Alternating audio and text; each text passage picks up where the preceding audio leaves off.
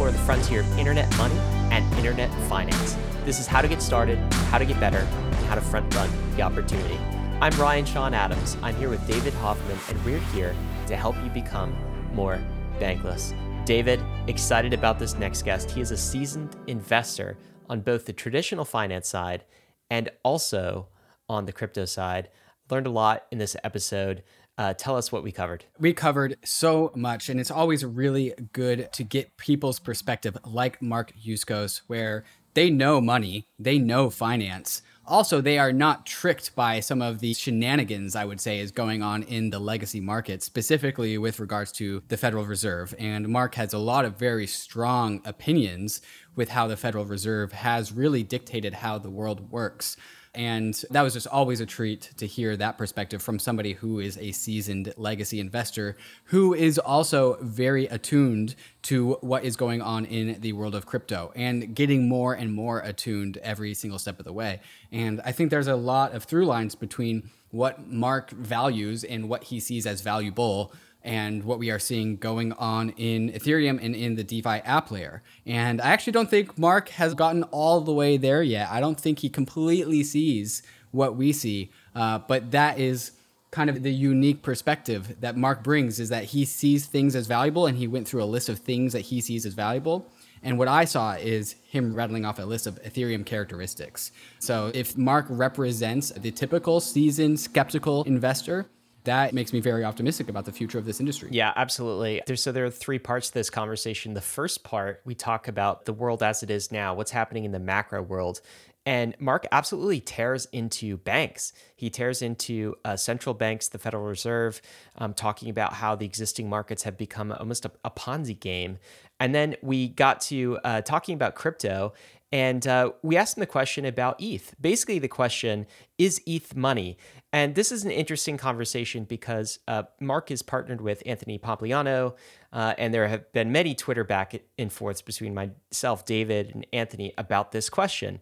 Um, some people, like Pomp, think that ETH is uh, not a money that only Bitcoin has established the ability to become a store of value asset. Of course, Bankless is much more open, in fact, sees the emergence of Ether as a money in addition to Bitcoin as money. And we've talked so much about ultrasound money uh, and the future of Ethereum. It's, it's just really hard for me to take a contrary viewpoint. So we talked to Mark about that and got his insight. I don't think he completely agrees with his partner on this, but he also doesn't completely agree with the bankless idea on is ETH money. So uh, that was an interesting conversation. And then we ended with what are the tips for crypto natives? So somebody who's, you know, crypto might be their first real investing experience. There are some timeless ideas, timeless concepts from traditional investing that somebody like Mark can bestow. So it's worth listening all the way to this end of this jam packed episode. David, before we get to this conversation with Mark, we want to thank the sponsors that made this episode possible. Aave is a borrowing and lending protocol on Ethereum and just recently released Aave version 2, which has a ton of cool new features that makes using Aave even more powerful. With Aave, you can leverage the full power of DeFi, money Legos, yield, and composability all in one application. On Aave, there are a ton of assets that you can deposit in order to gain yield, and all of those same assets can also be borrowed from the protocol if you have deposited collateral. Here you can see me getting a 200 USDC loan against my portfolio of a number of different DeFi tokens and ETH. I'll choose a variable interest rate because it's a lower rate than the stable interest rate option, but I could choose the stable interest rate option if I wanted to lock that interest rate in permanently. One of Aave's V2 features is the ability to swap collateral without having to withdraw your assets, trade them on Uniswap, and then deposit them back into Aave. Aave does all of this for you all in one seamless transaction, so you don't have to repay loans in order to change the collateral you have backing them. Check out the power of Aave at aave.com. That's A A V E.com.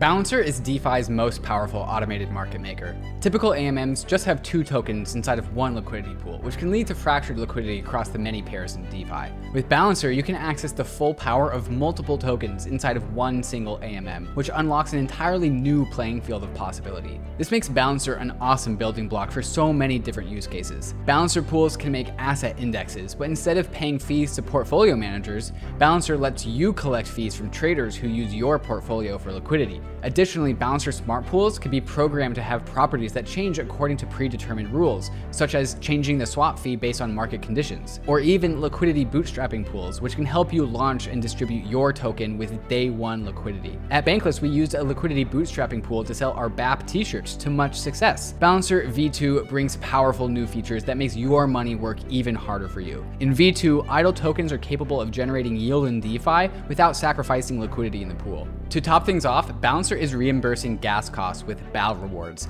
meaning that your gas fees are reimbursed up to the cost of the transaction with the Balancer governance token. Balancer's mission is to become the primary source of liquidity in DeFi by providing the most flexible and powerful platform for asset management and decentralized exchange. Dive into the Balancer pools at pools.balancer.exchange today.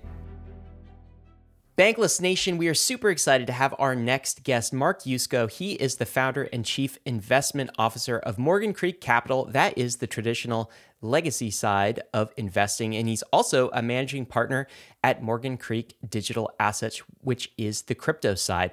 We're going to talk a lot about legacy and crypto and the bridges between them. He currently manages uh, close to 2 billion in assets. How you doing, Mark? It's great to have you on Bankless. Ah, doing great, Ryan. Thanks for having me. And uh, I guess is it Ryan only or is it Ryan Sean? Oh wow, I go, I just go by Ryan only on the podcast. That you works. know, Ryan Sean Adams is there, there was a, a singer songwriter Ryan Adams. You may be familiar with him. He sort of he took my name first, right? So because I came after, had to insert the middle name, and uh, that's what I'm doing. No, it's funny because I I actually never asked that question before. yeah I always Really? use Why? my middle initial, and people look at me like, "Why do you?" I'm like, "I don't know." So my dad did it, and so I do it, and Yeah, so I'm always Mark it's a W. thing. So Yeah, you have to have like um, a unique identity, I think, because the internet is so large. I'm like I'm not even sure how many other Ryan Adams are there out there. There's got to be hundreds. There's probably a Ryan Adams out there listening to this podcast. yes, right now, and there are not a lot of Mark Yuskos, although there is one uh, up in Really? Greenwich, Connecticut, and he's a DJ. Uh, for some small Wow. radio station, and so I've had whenever I go up in the, the the east, they're like, "Oh, I heard you on the radio." I'm like, mm, "No," but not me. yeah, yeah. So all right, that's cool. You got a DJ. I have a rock star. Yeah. It's, you know, Yeah, yours is better. We're Yours in the is same realm. well, if we're on the same subject, there's David a Hoffman. Dave Hoffman lawyer out there who uh, did an, a, an analysis of ICO claims about vesting schedules, and then he actually went into the smart contracts and looked at if the ICOs, uh, the, the contracts, vesting contracts, actually upheld what the actual commitments were, and he found out that like 95% of them were not, uh, and that was Dave Hoffman, the lawyer. I love it. And well, and, and I think you should just go with with Hoff, right? Because Hasselhoff uses that, so Ah, you yeah. can just go with that. That was that was high school. Exactly. Yeah, we need to get the other David Hoffman on the podcast. Smells, it sounds pretty smart. Smart guy. yeah, he's a smart guy. All right, mm-hmm. Mark, let's talk about this. We are going to talk about crypto as a wealth creation opportunity. I think that's going to be the through line and theme of this. We also want your advice for the crypto natives listening to this podcast. That's our audience, Mark. For a lot of the crypto natives, the asset class where they learn to invest is actually crypto. Yeah. Right. So there are some mm-hmm. timeless things that I think you know that we want to transfer to this new generation. We really want you to be sort of our Sherpa, our, our bridge. There are some things that are different in crypto. There's crypto. There are some things that uh, stay the same. But I want to start with the big picture, the thing that affects everybody, both in the traditional markets and in the crypto markets, and that is the macro landscape in uh, 2021. Yeah. What is happening in the macro world? It feels like things are getting crazy. We've got stocks at all time highs. We've just had uh, Corona, um, you know, wreck things for uh, over a year. Um, but stocks at all time highs, wealth inequality at all time highs, debt levels at all time highs, maybe distrust in our current legacy institutions at all time highs.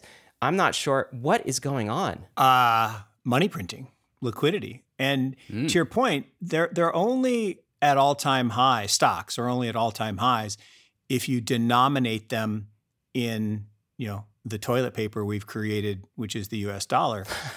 and uh, what's interesting is if you look at U.S. equities uh, since 2008, they appear to be up. Right, the nominal price is, is higher, the index number is higher.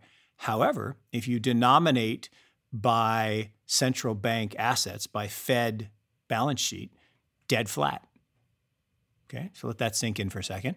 If you denominate in gold, which is real money and has been real money for 5,000 years, uh, we're at the same level in US stock prices as we were in 1996. Okay. Now, if you were to denominate the S&P uh, over the past uh, few years in Bitcoin, whew, it's ugly. so it's, it's, all about your reference currency. Mm-hmm. And this is called money illusion. And it's been going on since 1913. And you know, yes, what's going on macro is the, the plan is being executed flawlessly, right? It's the dictator playbook. And the dictator gets to the top and surrounds himself with cronies. The cronies own all the assets, and then you devalue the currency. And said it's been going on since 1913. And it was a plan hatched by Amory Aldrich, John D. Rockefeller's father in law, along with John D. and, and JP Morgan, his buddy. And it's say it's been executed flawlessly. And, and COVID was an accelerant. In literally, it, it poured gasoline on this, this paper currency bonfire that we've been, having for the last hundred years. And here's a crazy stat, right? I'm sure you've heard it, right? 39% of all the dollars ever printed in the history of our republic were printed in the last 12 months. And so we have this illusion that things are going up. And you see it every day, right? Housing prices went up the most ever quarter over quarter in first quarter. 18%, 1 8% in one quarter, housing prices went up. You know, collectible art the Beeple, right? I, I'm not a fan. You know, no accounting for taste. Some people like it. I don't like it, but I respect. I respect what he did, right? I have not brushed my teeth every day for the last 13 years. The dude created a piece of art every day for 13 years. So I respect that and put it all together and created one. And one of anything can be uh, valuable. Now, it doesn't mean that everything that has one should be valuable. So not every NFT is going to be good. But um, anyway, that's a long rambling answer, Ryan, to to your question. But it it's so important right now to to step back and say, okay, this is a liquidity event. Well, what does liquidity mean? And I have this great chart, and we don't have charts, but just visualize, if you will, a straight line for 5,000 years. And that is gold. And for, for 5,000 years, literally, one ounce of gold has bought a fine man's suit, which I guess now I say fine person's suit, but, but a fine man's suit. From a suit of armor to a suit during the American Revolution to a uh, zoot suit in the 20s to a fine man suit on Savile Row today. One ounce of gold. Now, it was money for all that period. And money is different than currency. Money means something that exists in the absence of a liability. So gold has been money. Currency is different. Currency has liability associated. Governments issue currency by issuing debt. And so governments perpetuate this myth that currency is valuable. But what's really happening is it gets devalued, which creates the income and wealth inequality that you talk about. And so in 1974, we untethered our world from the gold standard and we went to a fiat system, which means money could be created by fiat, by whim. And that's when things started to get really ugly. So if you look at income inequality, wealth inequality, racial, all the things that get fomented when you divide the classes, it all really accelerated in 1974. And that's the point at which uh, we went to a fiat system. So now, now the line changes color from gold to green. Well, now in 2008, and it's not, it is not a coincidence that Bitcoin was released. I won't say created, but was not released at the depths of the financial crisis. That was not an accident, right? It didn't just happen overnight. They were working on it for a while. Again, whoever he, she, they are, uh, Satoshi came along and said, okay, I'm going to create this thing. It's not an accident that the Genesis block has a reference to the chancellor's bailout. none of that is accidental. And so now it, it's the X factor. So we got the X that fiat currency is going to slowly decline and cryptocurrency is going to slowly ascend.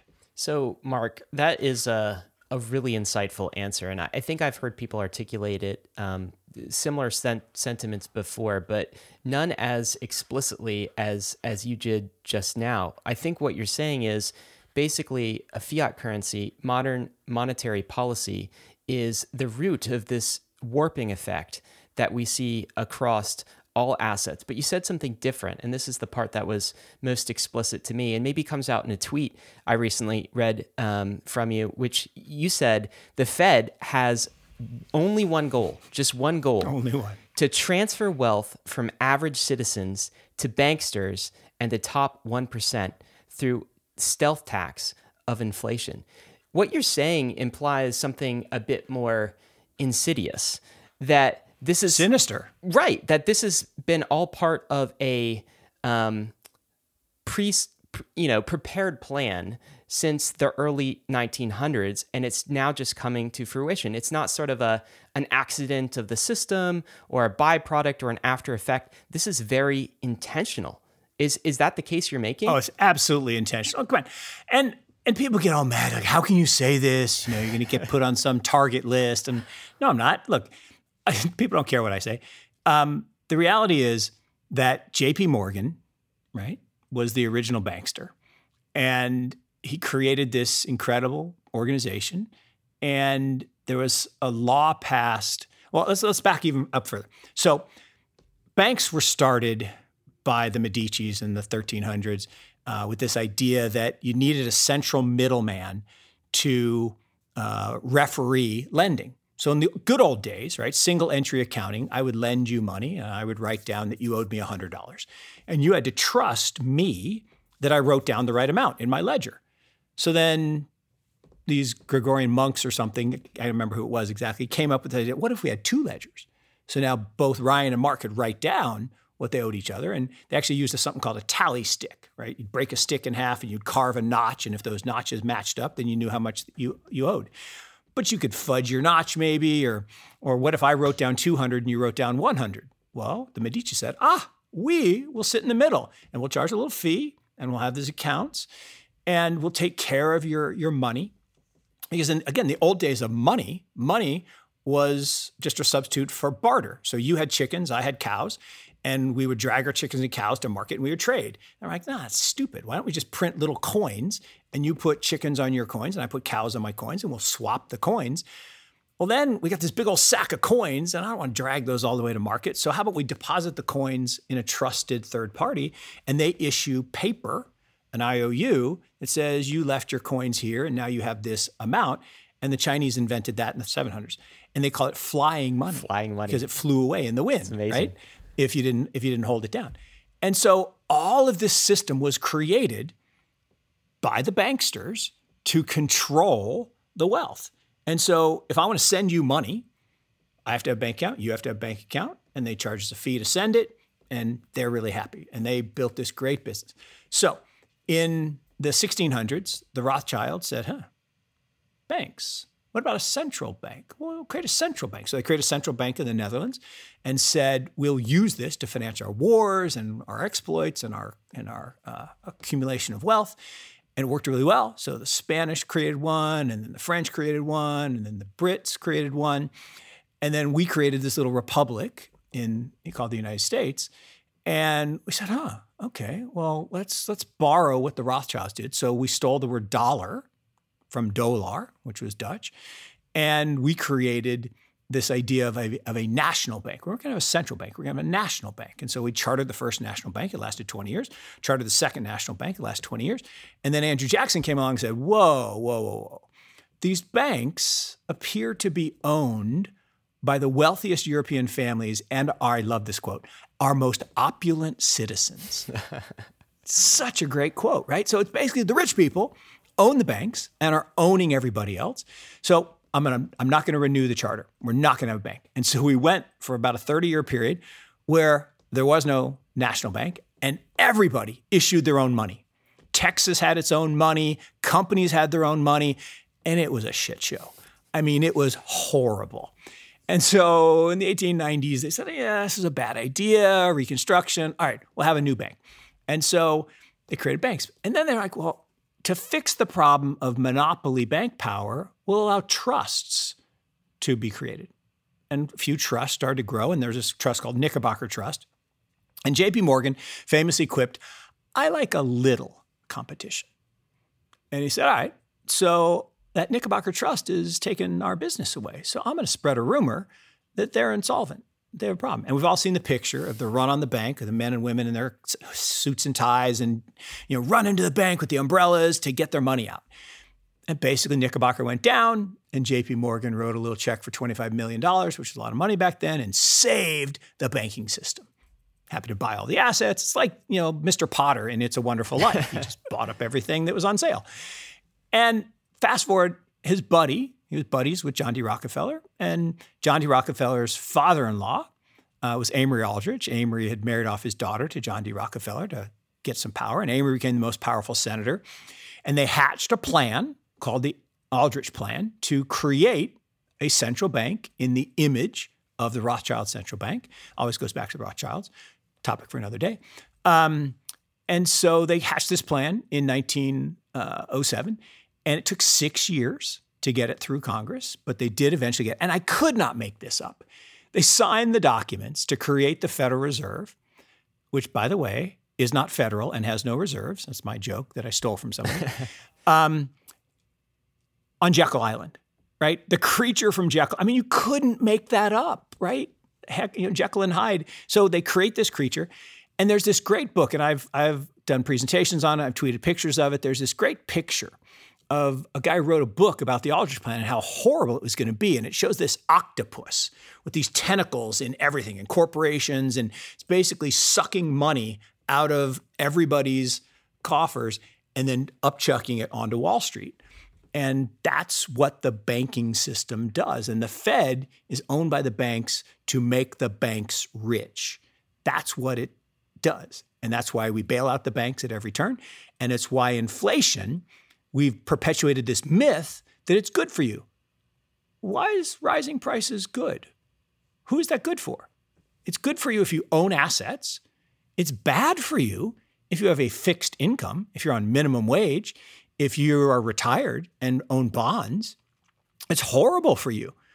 So, inflation is a wealth tax, it is theft of your wealth and transferring it to the rich. And that's why, from 1913 to today, income and wealth inequality has gone to the widest in history. And it's why this, this myth of, of inflation being good for you and why that should be a goal of the central bank it's just ridiculous. It's but I don't feel strongly about it.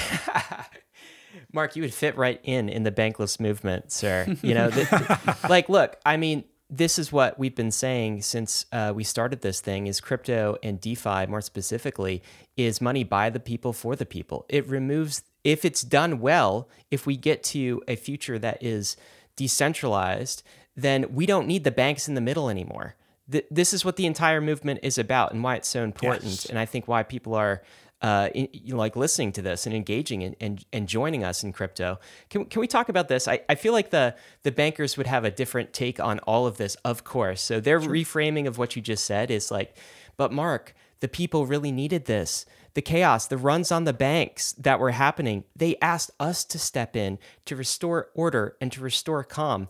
Um, uh, Chair Powell gave a speech, I believe, uh, yesterday. It depends on when people listen to this. But um, somebody asked him about froth in the equities markets, mm-hmm. specifically mm-hmm. about GameStop and Dogecoin. And um, he made some statements about, yeah, froth in the equity markets. I don't like what's going on. Like, be careful out there. But when I was hearing what he was saying, I was just like, do you realize you've created this?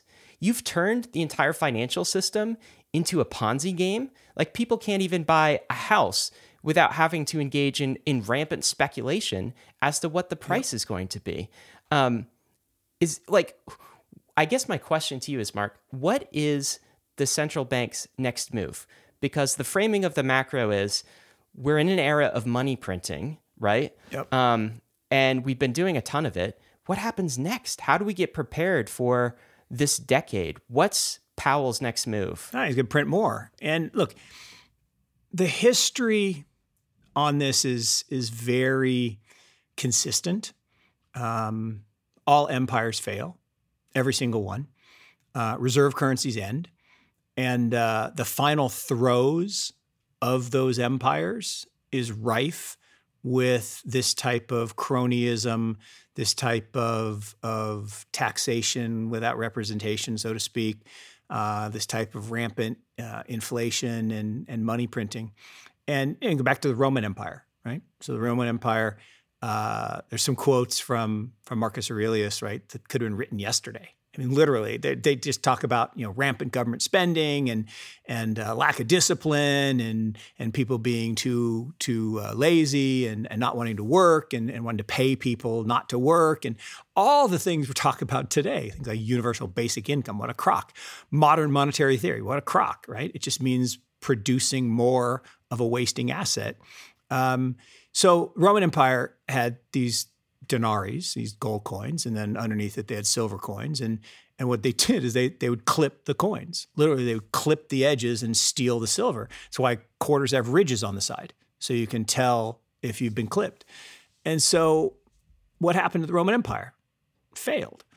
And so then go to the Ottoman Empire or the British Empire, right? British Empire, right? The sun never set on the British Empire. When we were an emerging market run by a gang, if you've ever seen the movie Gangs New York, 1860s not a fun place to live the united states right you walk down the street you get killed i mean it was it was tough and uh, british empire ruled the world until what happened 1913 they invaded mesopotamia incurred a bunch of debt uh, pound sterling collapsed and uh, the dollar ascended. It took 30 years for the dollar to ascend to Bretton Woods and for us to become the world reserve currency. And I know people are tired of hearing me talk about the world reserve currency, but the world reserve currency was historically held by the company with the most powerful navy. So it started with Portugal because they had the tallest trees, so they had the fastest ships. Spain took them over, got the trees, taller ships, and then France, and then the Netherlands. And ultimately, the steamship was invented in the UK, became the superpower. And then we invented nuclear, and so we have subs, and so we became the most powerful navy. Now, what's interesting is uh, world reserve currencies last about 70 ish years. So our run is about over. And everybody says, oh, Bitcoin's going to be the next one. No, no. There's a step between Bitcoin, I think, and, and uh, the dollar, uh, which is the renminbi. I think uh, China figured out 10 years ago that uh, the next war will be fought with chips, not ships. And I can't believe it took me this long to actually watch it, but I've been watching Mr. Robot uh, for the last couple weeks. Oh my gosh. Blown away, blown away at the genius of the writing, the accuracy of the storylines, and this whole thing about China rules the world. They do, right? 10 years ago, you had to choose what do you want to be best in? And the United States decided we're going to be best at social media, and we rock at Instagram and Facebook. We are the best. China said, you know what? I think we're going to be the best at AI and 5G. It's better. One of these sounds more sustainable. Yeah, one of them sounds more sustainable. One sounds more important. And and so China has literally been ruling the world, and they have this long plan, this this 30 year plan. So the previous 30 years, from 1990 to 2020, their 30 year plan was a harmonious rise to drag 700 million people out of abject poverty into the middle class. And a harmonious rise sounds very nice. It doesn't sound very threatening. Well, their next 30 year plan is to become a global superpower. okay? Stated goal, global superpower. And so that's why all this Cold War 2.0 rhetoric has popped up and why China's the enemy. And now it also helps to have an enemy, right? The military industrial complex works better if you have an enemy. Um, so we had the USSR back way back when, you know, and now we got we got China. But it's really more about this that the next war isn't going to be fought with ships, it's going to be fought with chips. Mm-hmm. The next war is all about cyber. It's all about technological prowess. And it's why China will be the first with central bank digital currency. They are way ahead in AI, they are way ahead in crypto. And you know, Americans suffer from this this problem. I, I, joke that Americans are like Notre Dame football fans, right? You can see my fighting Irish picture behind. I'm a Notre Dame guy.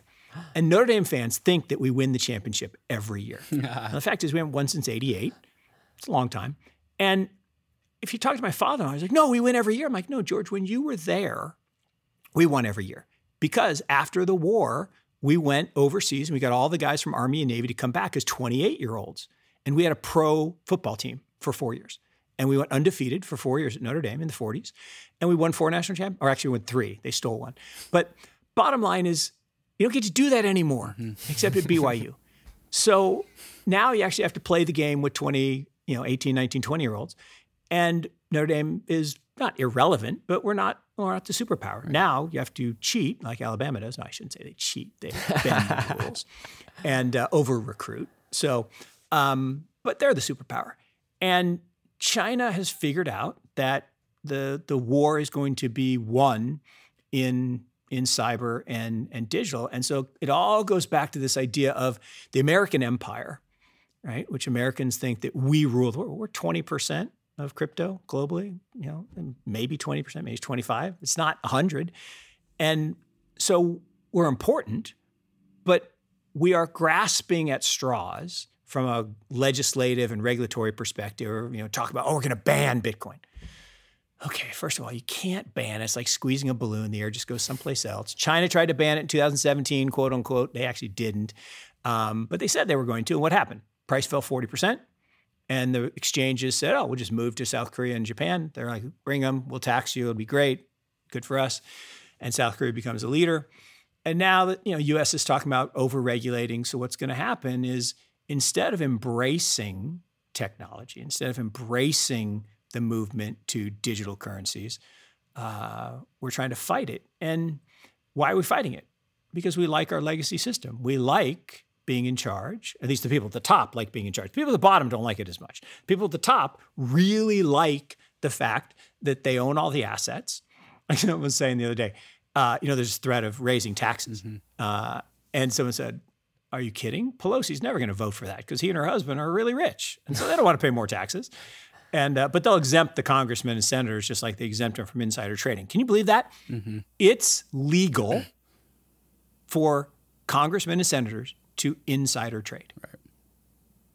And when they asked when, when they asked them about it, I, this is great. When they asked, and it's not a political statement one side or the other, but when they asked one of the the, the congressmen or one of the senators a number of years ago, she's like, "Well, of course, it's part of my compensation." Because oh, wow. they were saying, "Well, do you think it's right wow. for you to vote? Do you think it's right for you to vote to hold up something that increases the profits of Mastercard and you're a big holder?" She says, "Well, of course that's okay." Part of my compensation. I think so much of the infighting between left versus right is very uh, media driven. Not to get on politics, but I think every American, at least that is not among kind of the elites, is anti-corruption, right? Like we. Oh, amen. Like, and Ryan, that, look, I'll, I'll, I'll sum it up for you.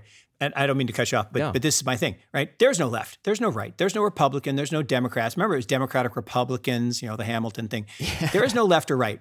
You're right. It's just the media. No, there is in and out. Yep. That's yep. all there is. And when you're out, you do or say whatever it takes to get in.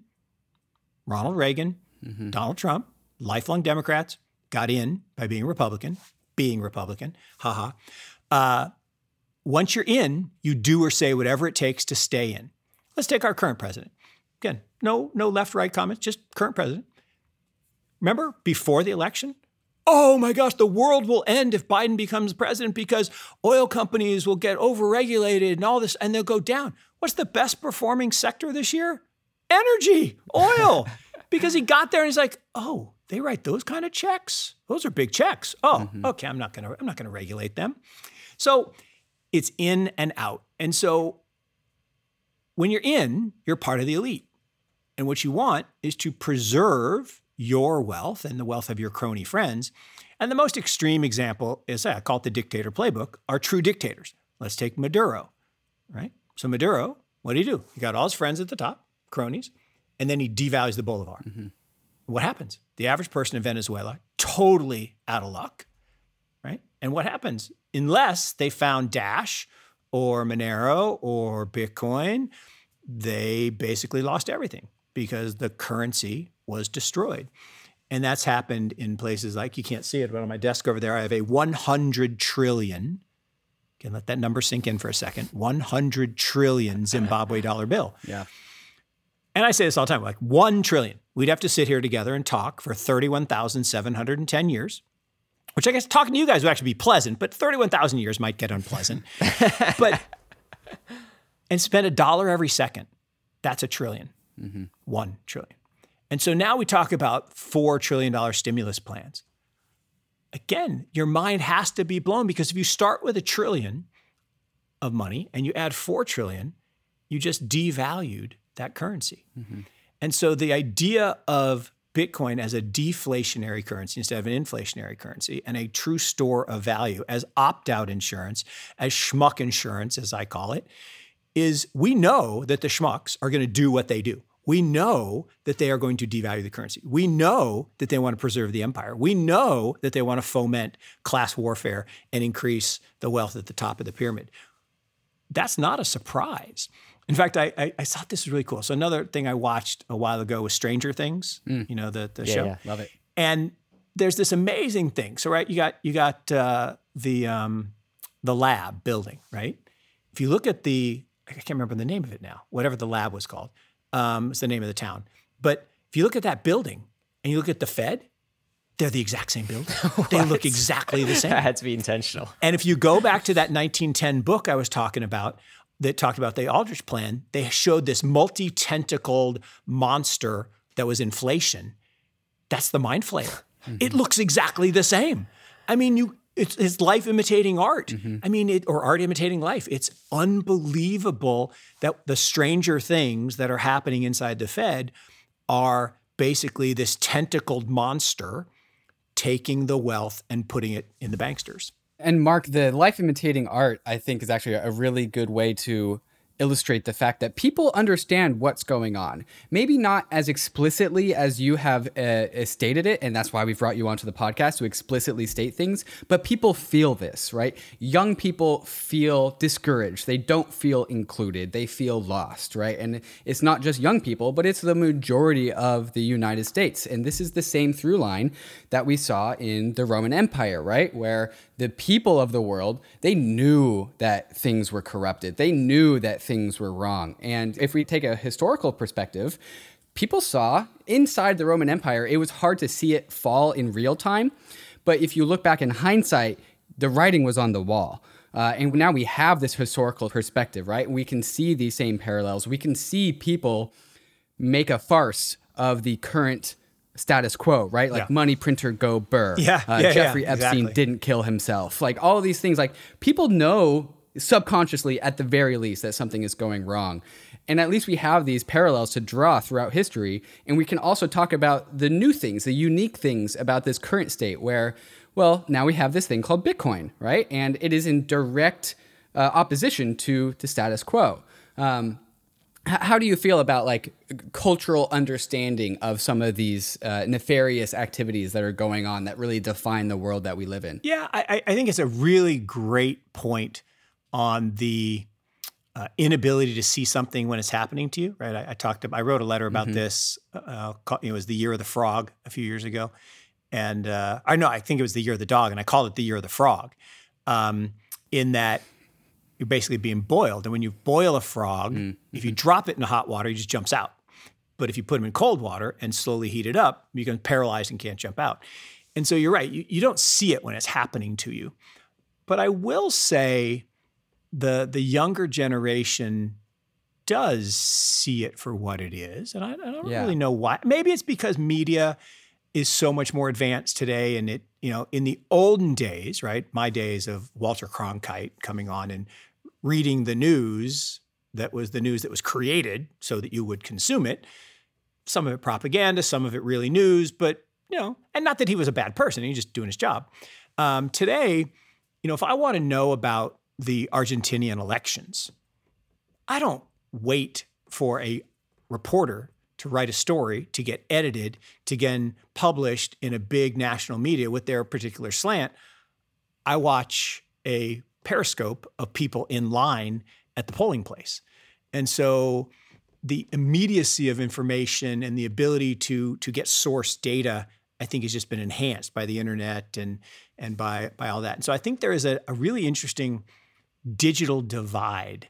And I talk about this all the time. If you ask anyone over 35, who's your broker? I don't know, Merrill Lynch, UBS, whoever. How much gold do you have? I don't know, three, 4%. How much Bitcoin do you have? Oh, are you kidding me? It's a Ponzi scheme. Jamie Dimon, it's a fraud. And, and you know, you heard Warren Buffett. Warren Buffett, he calls it rat poison squared. and I joke, yeah, not to be outdone. His partner, Charlie, says, you know, it's like trading newly harvested dead baby brains. Ooh, wow. That's an actual. And I apologize wow. to listeners, but what the fuck, Charlie? Seriously. That's weird. WTF. That's some weird yeah, stuff. That's Charlie. some weird stuff. Well, why he says that to be extreme. Right.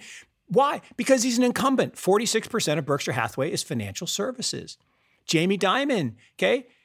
I love that tweet the other day. Maybe you did. Whoever did it of the six stages of J.P. Morgan, mm-hmm. right? Mm-hmm. They went through the denial and then the agree and and now their acceptance and oh, we're going to have an actively managed fund.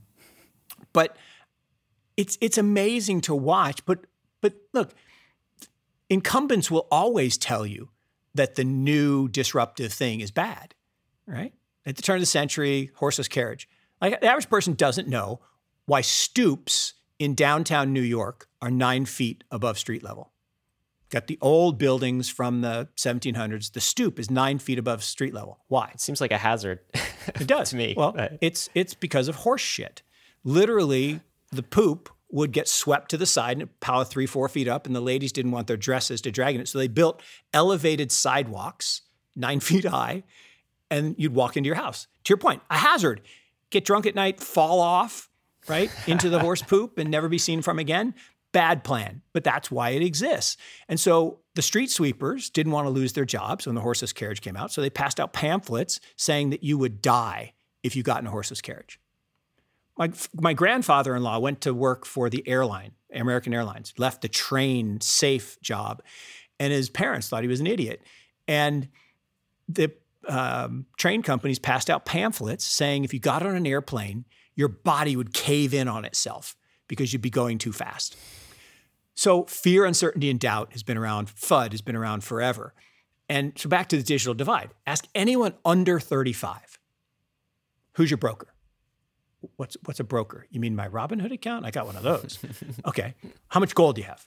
Oh, you kidding me? Boomer rocks? Are you, pet rock? No, zero. What are you talking about? How much Bitcoin do you have? I don't want to talk about it. Why not? Because it's a really big percentage of my Because I don't have enough. yeah, because I don't have enough, right? And and why is that? Mm-hmm. You know, why do the boomers think it's a Ponzi scheme? Why does Peter Schiff right call it a Ponzi? I mean, what? Incumbents. Incumbency, right? Incumbency. But also, there was this great thing, and I actually retweeted it on plasticity, that if something's invented um, when you're born, it's normal. If it's invented between when you're born and when you're 35, it's innovative.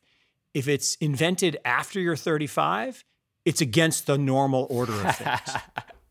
it's just hardwired biologically. And that's exactly wow. right.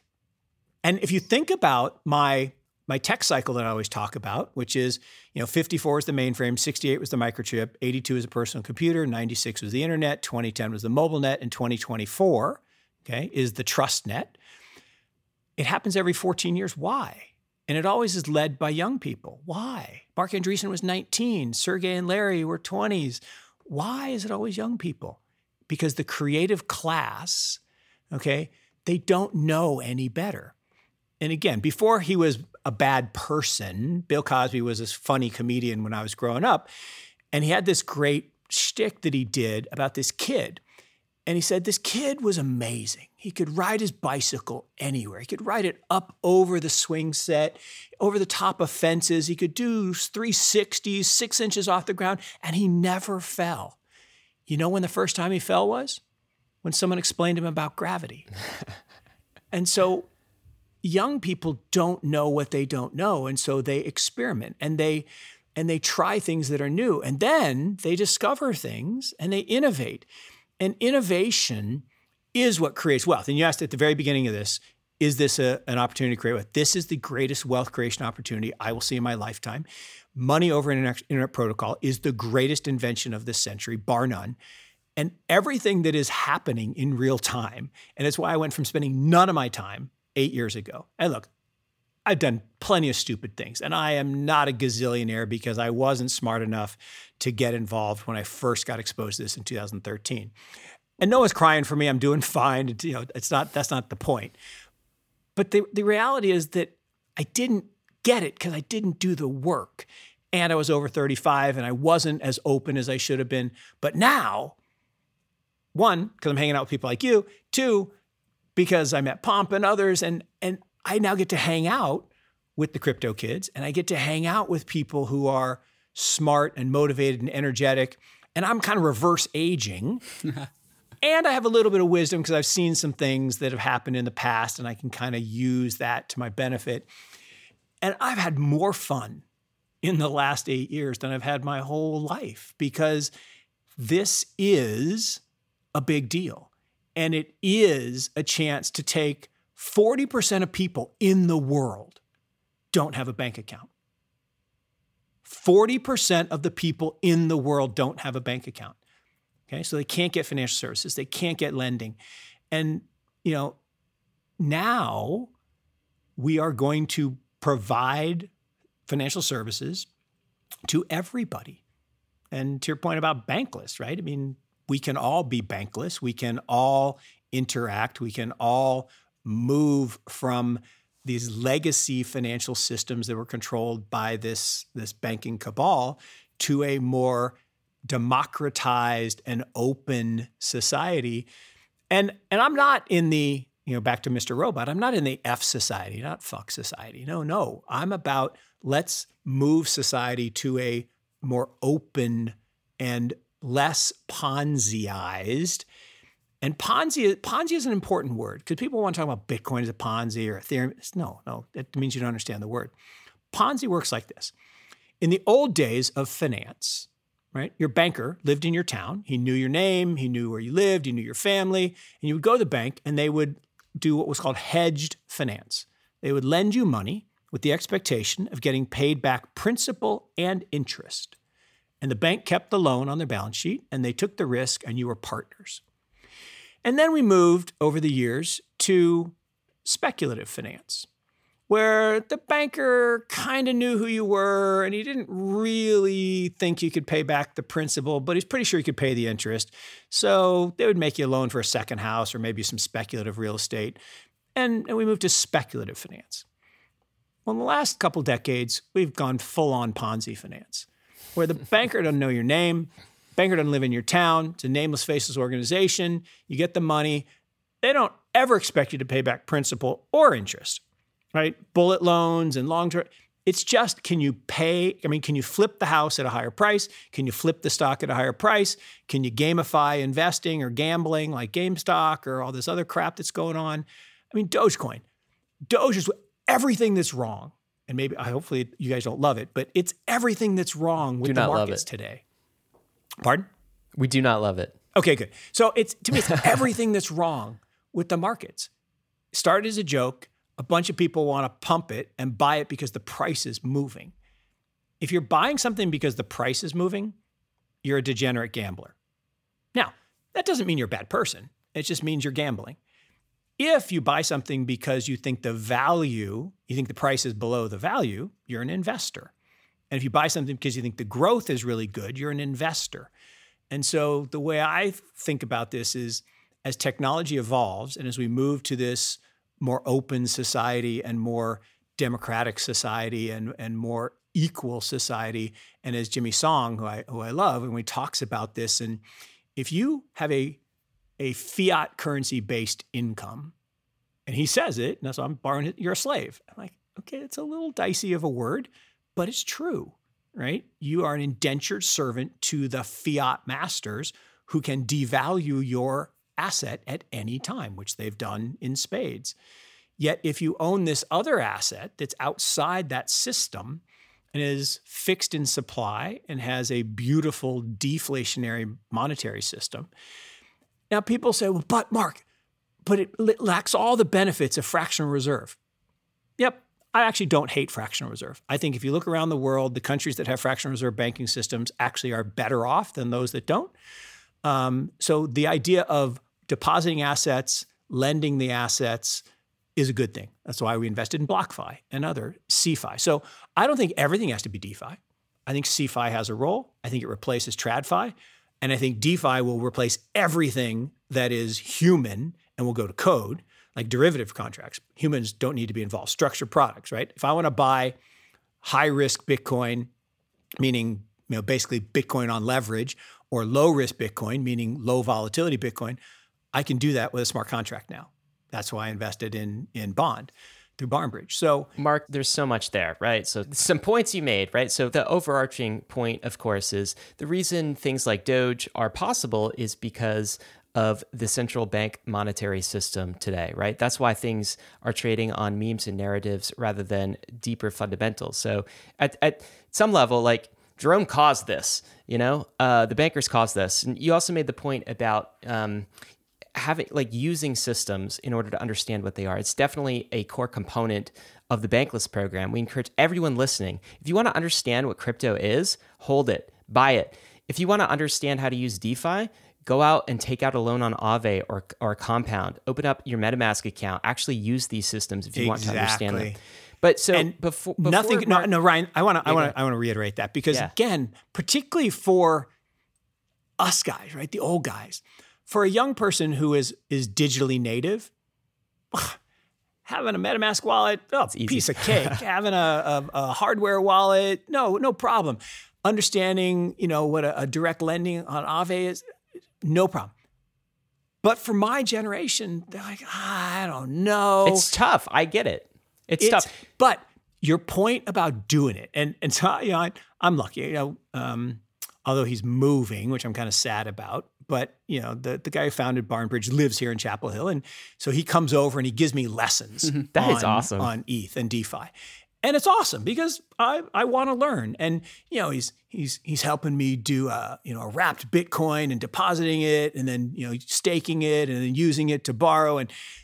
And I love this stuff, and it's it's awesome. It's oh yeah, that's yield farming. It's a scam. I'm like, no, it's supply and demand, right? And all interest rates started high, right? Banking interest rates used to be very high and they got low because supply and demand got equilibrated. Today, there's more demand for digital assets than there is supply, so interest rates are still high. Uh, that will change over time, and that's okay. Um, but your point about using something is so important. And look, I, I got sim swapped twice. Oof. Thankfully, I mean, literally, thankfully, I didn't lose anything because I wasn't dumb enough to put a lot of money on on my my hardware wallet on my phone. And by the way, anyone listening, if you are still using a phone number for two factor authentication, please stop. Don't do that. Some security alpha we're dropping please here. Please don't do that. Use a second email address. Never, ever, ever use your cell phone number. It's a horrible experience to go through. I went through twice. Um, and anyway, but uh, thankfully, nothing bad happened. It's one of the hazards that comes with actually using these systems. We call it uh, going west because you're really setting out on a journey west, and like bad things can happen. Mark, I we want to get to crypto and talk more specifically about crypto, but like just to put the final point on the macro um, picture here, right? So we're, we're, we're painting, you're, you're painting kind of a bleak picture. The US loses its reserve currency status. Um, you know, asset price inflation, inequality continues to grow.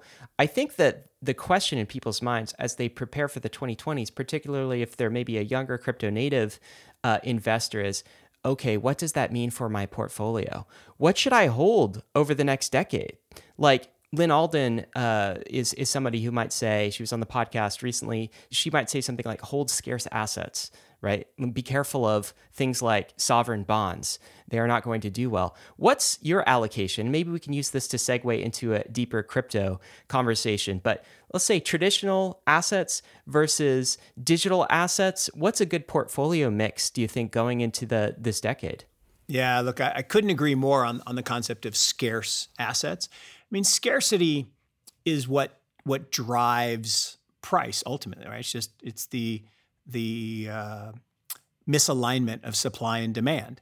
Uh, if there's not enough supply of something, the price will rise. I mean, look at oil right now. Oil is recovering from negative prices. We had negative prices in the crisis because everybody got locked in their home, right? Which, again, not not to go here, but you know, the word quarantine uh, is about taking sick people and putting them aside, not taking healthy people and putting them inside. Whole nother topic for another day. But so we we locked everybody down. Oil demand collapsed, oil supply didn't, and so prices went negative for a month. Well, then what happened? A whole bunch of companies went bankrupt because they had too much debt, and now supplies have have collapsed, and OPEC finally realized that some discipline made sense, and so oil has been the best performing asset this quarter, and and so, and I don't think oil per se is scarce, but I think this this myth that tomorrow everybody's going to drive a Tesla, right? Even if we all wanted to drive a Tesla, we couldn't because there just aren't you can't you can't make enough. It's going to be 30 years before we even get to 50-50 ICE versus EV on the roads. 30 years. So oil's going to be pretty good. But but scarcity is really important. And so if you look at anything where there is a natural scarcity, so rare earth minerals is a good example. As more people try to build EVs, there's going to be you know, more demand for those things. Um, but other scarce assets, digitally scarce assets, you know, Bitcoin to me is the perfect scarce asset because we know exactly how many are there going to be. And that's why I, I tell everybody, right? Hashtag get off zero. Zero is the wrong number. I mean, you cannot have zero exposure to Bitcoin. You just you can't. And and I believe five years from now, it will be deemed fiduciarily irresponsible to have zero. That's a big change, right? Today, a lot of people I talk to are like, oh, we're fiduciaries. We can't do this. I'm like, no, no, you have to do this as a fiduciary. And there's this great article in Pension Investment Age, you know, which is the rag for, for boomer to people, uh, about the big pension fund in Fairfax that gave us kind of our start in the business and has committed, you know, hundreds of millions of dollars to this space, and they've been rewarded handsomely and uh, they were very brave and very visionary. And Katherine Molnar and and uh, Andy Speller are fantastic visionary leaders.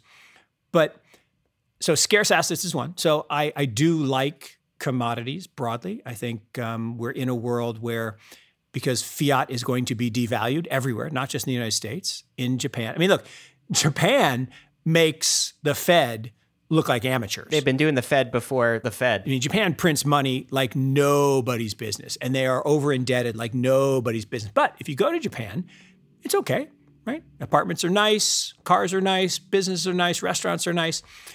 But what it what it creates is a kind of a zombified world in that you know you go to work, you do your job, you get paid, you live in a nice apartment, but your assets that you think are appreciating are slowly being eaten up by the inflation that isn't counted in CPI. And I think that's going to happen in Europe and in the US and in all the, the graying societies, right? I got the white hair to prove it. Is if you look at emerging markets, that's another place I would own. I would own places where they have lots of young people, places like India, places like China. People think, oh, China's graying. Yes, they are, but they also have 330 million millennials. We have 90 million millennials in the United States. They have 330 million. So they got a lot of young people too. So Latin America, fantastic story, particularly in Brazil. So that's another area. Um, I like private markets. Most of my net worth is is kind of barbelled between private markets and then scarce assets, hmm. things like commodities and digital assets. And then I do hold a decent amount of long short equity because I like active management in traditional markets because I think for every winner, there'll be a loser. And so I, I like that long short approach but I'm very, very overweight innovation as an asset class. And I believe that you get most of that alpha from the private markets. And I'll give you one funny story on that, Ryan And David. Um, so three years ago, we're up in, in Fairfax talking to the police pension fund to try to convince them to give us money for our infrastructure venture capital fund. Two and a half hour meeting, which is actually a good thing. Because it means they're asking all the right questions, all the buy questions. And we get to the end, and the chairman, who is an active duty police officer, and I am not making this up, I couldn't make this up, Harley outside, helmet and gun on the table, sunglasses, mustache, full uniform, right out of central casting, says, All right, Mark, I hear everything you say. But you're telling me I got to go tell my guys I just put their retirement in drug dealer money? What? Like, no, no. well, okay, I see your point. Okay, no. What you're going to tell them is as a fiduciary, your job is to make seven and a quarter percent actuary assumed rate with bonds at 2% and likely to do worse and equities at low single digits based on GDP growth and, and profits. uh, it's going to be really hard to get to 7% unless we embrace innovation as an asset class and find alpha through illiquid markets like venture capital and growth equity. It's like, all right, I can get behind that. Next day, newspaper, pension fund invest in drug dealer money, literally. Oof. And he was quoted almost word for word saying, nope, as a fiduciary, we have to find alpha. We have to get that through the illiquidity premium. Because look, there's only four ways to make money in the whole world, right? If we take no risk, we make no return. If we leave our money in cash, we make no return. Now, it's worse than that. You actually lose because inflation will chew up all your earnings. The long term inflation rate is equal to the short term cash rate. So you make no real return. So you have to choose to take risk. Investing is about taking intelligent risks. If you take no risk, you get no return, hence the name risk free rate.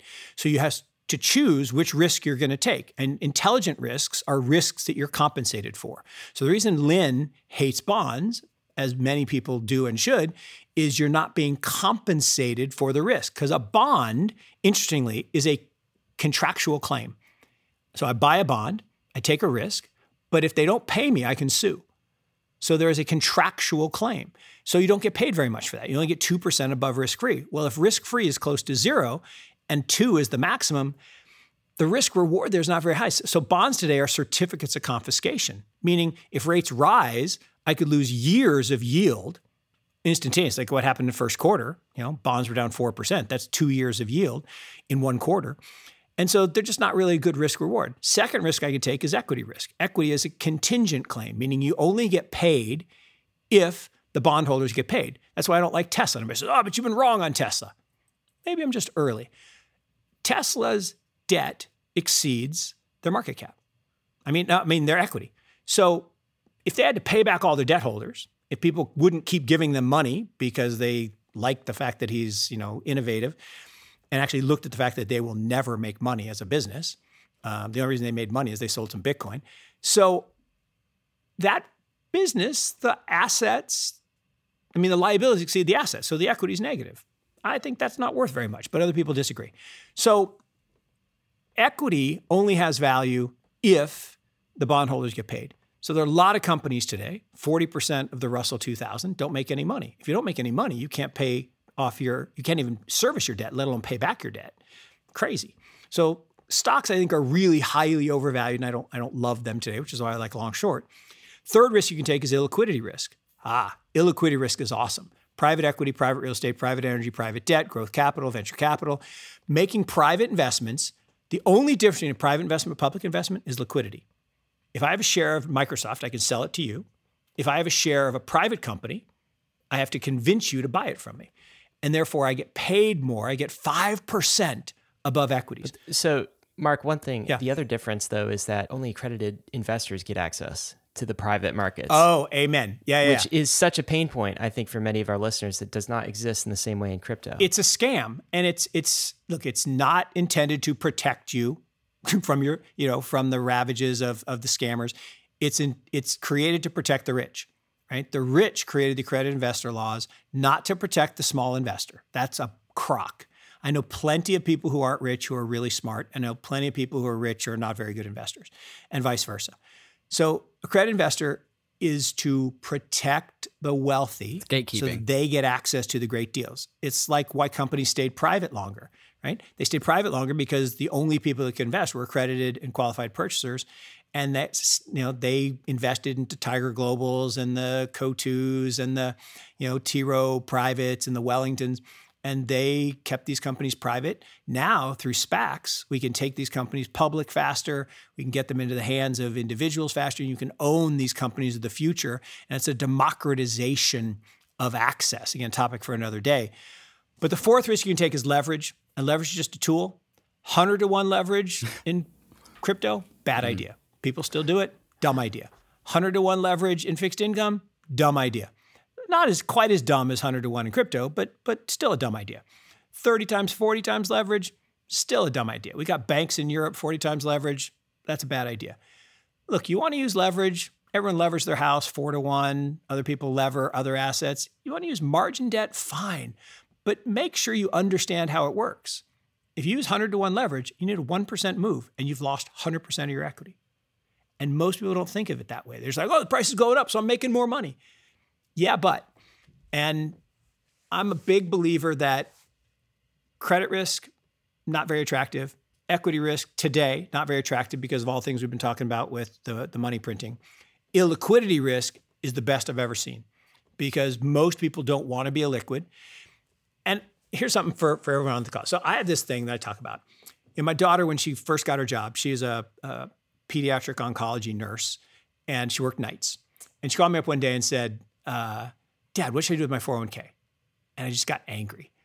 My daughter has no business being in charge of her 401k. Not because she's not smart, not because she's not a wonderful person. I mean, she's doing God's work as a, as a nurse, but she works nights. She's tired. She doesn't have any interest in the market. She doesn't want it. And she's not educated in management of her assets. And why do 401ks exist? They don't exist to help the average investor. They exist because the mutual fund companies lobbied to create them because back in 1986, you used to have to have a defined pension, a defined benefit pension fund, and the company took care of you after you worked for the company. And they said, oh, no, but it'll be portable. No, no, no, no. By going from defined benefit to defined contribution, you cut the cost to companies by 30%. That went straight to the bottom line. How did they get that done? Through lobbying, which is just a fancy word for corruption. And so the mutual fund industries get really, really rich. And the average person, it should look. So, what does my daughter do? And she's great, she's smart, but she does one over N. She got five choices, she puts 20% in each, and that's how the average person invests.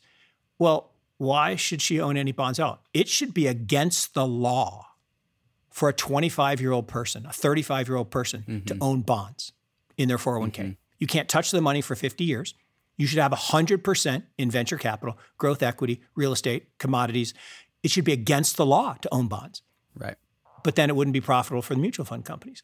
So you got to consider the source and you got to consider why things exist. Remember a couple years ago they were trying to get the thing the, the, rule passed called the Fiduciary Act where you had to invest in ETFs instead of mutual funds because they were lower fee.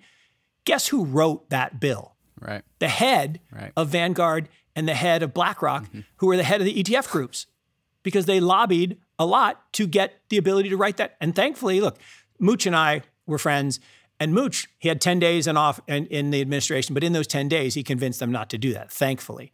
Um, but I just, I do get angry about this because the average person mm-hmm. has everything stacked against them. The average investor has everything stacked against them from accredited investor rules to the inability to access talent, to uh, inability to access the best assets in the private markets. They can't get into Sequoia and Kleiner and all the great venture capitalists. They have no chance to uh, be involved in in uh, private real estate or, or, private energy, right? Except absolutely in crypto. Mm-hmm. Bitcoin is a venture capital investment. It is a D round of a late stage venture capital investment. Why? Because if I want to own Amazon, okay, Amazon is not a company. Amazon is a network. Amazon doesn't make anything. They're a search engine. They match buyers and sellers and they take a cut. And they take a very large cut. A friend of mine bought this company called Lock Laces. It's the thing that runners use to slide down their shoelaces so they don't have to tie them. And he bought it and he went to Amazon and said, I want to sell on Amazon. They said, okay, we take 45% of revenues. He said, what? 45%? No way. I'm like, all right, then you're not on fine. And it was a good thing because his sales went up 10x. So he made five times more by putting it on Amazon. So they are the unbelievable network. But a network grows, according to Metcalfe's law, and it grows exponentially. So the most valuable companies in the world today are networks Amazon, Apple, Facebook. Those are not companies, they're networks. Bitcoin is a network. It is the fastest network to $100 billion ever in history. It's the fastest network ever in history to a trillion dollars. It will be the fastest network to $10 trillion and then $100 trillion. And what people don't understand is how exponential math works. Right? If I say to everybody on the call, right, what's two times two? Four, easy. All right, what's 17 times 23? I'll wait. Let's get, let's get Vitalik in here. That's the limit of human intelligence. The average person cannot do that in their head. They need a calculator. Mm-mm. So what if I say, how about nonlinear regression? How about parabolic exponential growth? Huh, probably not good at that. And I use this example all the time just to, to make it. If I take 20 steps across the office, I'm on the other side of the office. Mm-hmm. Linear steps, 20 linear steps, other side of the office. Right. If I take 20 exponential steps, I go around the world twice. And that's the beauty of being able to invest in the protocols themselves, which are venture capital investments. You can own them no matter what your net worth. You can own them directly. You can own them in fractional pieces. You don't have to own a whole Bitcoin. You don't have to own. You don't have to own a whole Ethereum. All of these things are democratizing access to capital formation, business formation, wealth creation in a way. And imagine a world. This is where my mind gets blown. Imagine a world where every asset, every stock, every bond, every currency, every commodity, every piece of art, every piece of real estate, every private business, every everything is digital. Trades 24/7, fractional ownership, and I have an algo. Instead of me trying to wake up and figure out what to do with my 401k, I have an algo that owns a little piece of that people, owns a little piece of the most valuable or the best performing asset in the last 10 years, which is not Bitcoin. Hmm. it's collectible Porsches. You know why? Because of the dentist wrap phenomenon. So the dentist wrap phenomenon is this. Dentists go out and buy a Porsche. They don't know how to drive it. They think you're allowed to accelerate and turn the steering wheel at the same time, which you should never do. And they wrap the car around a tree and that Porsche is out of commission. So over a number of years, there's one or two left and they become rare. Back to rare assets, scarce assets. There are three guys in the world, Jerry Seinfeld, Jay Leno, and Jon Shirley, number three guy at Microsoft, who will pay whatever it takes to buy that collectible Porsche and put it in a your garage and buff it with a cloth. I'm like, dudes, at least drive them. At least let us see them. Put them in a museum or something. But the more scarce an asset is, the more valuable it is. But imagine an algo that owns a little piece of that, that owns a little piece of agricultural farmland in the Ukraine, owns a little piece of uh, an innovative company startup that's going to. I was talking to this Israeli Israeli company the other day. They have a technology and I don't know if it works, but I'm going to find out. They have a technology they think that can put cryptographically secure technology into cloud computing. That'll be big. Hey guys, I hope you're enjoying the episode with Mark Yusko so far. In the second half of this podcast, we go into the concept of Ethereum as the new bastion of emerging markets. Mark loves to invest in emerging markets and takes the point that perhaps Ethereum is the biggest and best frontier of emerging markets that currently exists in the world today. We also get his opinion on Ether as a monetary unit. Is Mark sold on the concept of Ether as money? Uh, all of these fantastic conversations and more. But first, we have to get to some of these fantastic sponsors that make this show possible. Guys, we've entered a bull market. Now is the time to start building your crypto empire, and you should do it on Gemini. You already know Gemini is the world's most trusted crypto exchange, but now you can do even more than trade. You can earn. You can take one of your crypto assets and park it in an interest earning Gemini account where you can get up to 7.4% annualized. There's nothing more satisfying than earning passive income on an asset that you're already bullish on. This is a crypto native superpower. You know what's coming soon too? A Gemini crypto credit card. Yep, that's a credit card, not a debit card. It gives you rewards in hard money crypto assets, not something inflationary like airline miles or hotel points gives you up to 3% cash back in crypto. The card is coming in Q2, but you should get on the waiting list right now and we'll include a link. See what I mean? This is more than just trading. Gemini is your bridge to crypto for the bull market. Open a free account in less than three minutes at gemini.com slash go bankless. Get $15 in Bitcoin after you trade your first $100. That's gemini.com slash go bankless. Bankless is proud to be supported by Uniswap. Uniswap is a new paradigm in asset exchange infrastructure. Instead of a cumbersome order book system where trades are matched with other humans, Uniswap is an autonomous piece of software on Ethereum, which is what Ryan and I call a money robot. No human counterparties or centralized intermediaries, just autonomous code on Ethereum. Input the token you want to sell and receive the token you want to buy. Something brand new in the Uniswap ecosystem is the Uniswap Grants program is now accepting applications for grants. We have been saying this for a while and we'll say it again. DAOs have money and they are in need of labor. If you think that you have something to contribute to the Uniswap DAO, apply for a grant to Uniswap. Just look at the size of the Uniswap treasury. It's almost $3 billion. This mountain of capital is looking for labor.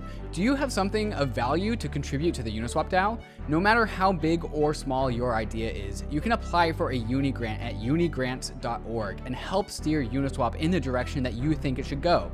That's exactly what we did to get Uniswap to be a sponsor for Bankless, and you can do the same for your project. Thank you, Uniswap, for sponsoring Bankless. Mark, there's a, a, lot of through lines that we've gone through over the last little bit. And uh, a lot of what you're saying, I find a, a, ton of resonance, right? And so to, to back up a little bit, you talked about how you love to invest in innovation. You love commodities. You also love emerging markets. Yep. Also, accreditation laws are really gatekeeping young people and non-accredited investors from accessing these sort of things. And all of these automation strategies are actually ridding people of their self-agency towards investing. And when you just said that all of these assets can become digital and, and cryptographic tools the through line that i'm seeing between all of these things is ethereum and, and I really want to turn to the conversation there because Ethereum is the world's largest emerging market. It's a digital native economy uh, on on the internet. Oh man, that is a new right? hashtag. I I love that, David. Man, I'm stealing that. And not only uh, is Ethereum the internet native emerging market, but also Ether is the commodity asset that powers that native economy.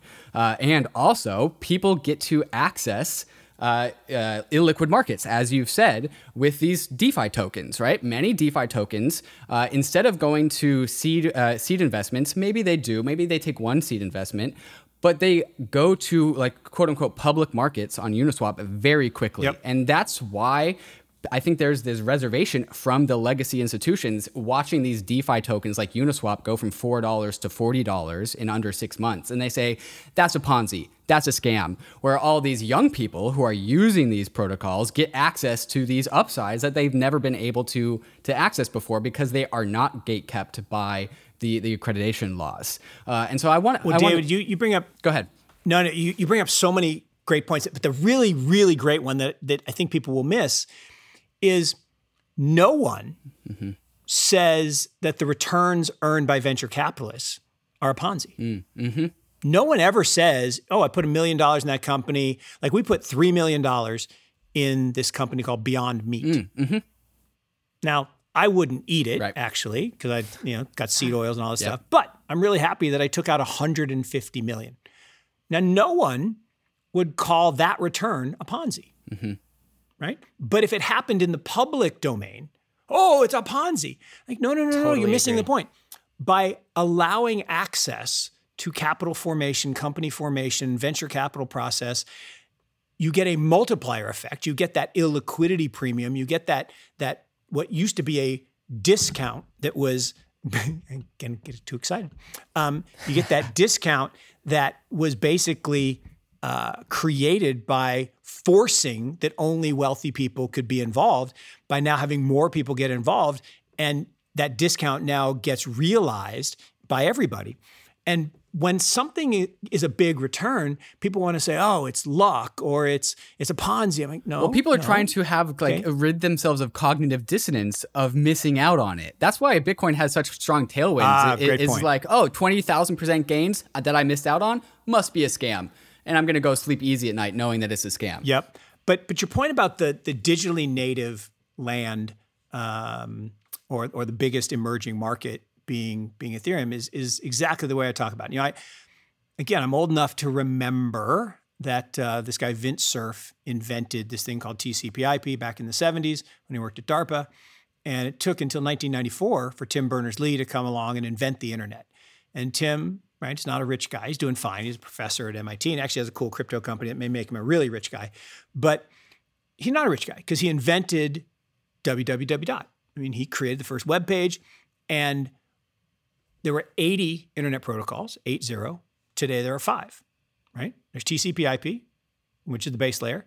Then you got SMTP for email, you got HTTP for websites, you got FTP for file transfer, and you got www that ties everything together. It's the toolkit as we go forward, everyone says, oh, there's all these cryptos. No, they're not. There are 12 cryptos. There's a whole bunch of utility tokens. Most of them are going to zero because they were just crowdsourced venture capital, but you didn't have a right to equity, debt, or current cash flows. So most of them are going to zero. But the ones that don't, like we have a little one called the Graph, and it's done really well, and it's now powering DeFi, and it's pretty interesting. But a lot of them are going to go to zero, but cryptographically secure technology is not going away. So that's first. Cryptocurrencies as protocol layers are not going away. And the way I view it, and maybe this is wrong, but the way I view it is Bitcoin is the base layer, like TCP/IP. Okay, Filecoin will be FTP. Now, SMTP and HTTP, I don't know, Polkadot, Cosmos, Solana. I'm not sure which one wins there, but one of them is going to win. And then on top is ETH. It's the www dot of the Internet of Value or the, the trust net, as I call it. And that has been established. And everybody says, oh, no, something else is going to come along. It's not the way it works. So Paul Romer won the Nobel Prize two years ago for the what's called the law of increasing returns. When I was in business school back in the 80s, I read his paper in 87 and I said, man, this guy's going to win the Nobel Prize someday. Now, it took a freaking long time for him to finally win. But the law of increasing returns explains two things. So, one, why all the car dealerships are in the same place, why there's always a Burger King across from McDonald's, why there's always a Target across from Walmart. The concentration, right, is leads to higher wealth, right? If you have one gas station on a corner, you get X. If you have two, you get 4X. If you have four, you get 16X. So you get a lot more revenue by having more. The second part of law of increasing return says it's not the best technology that wins. It's the technology that gets critical mass first.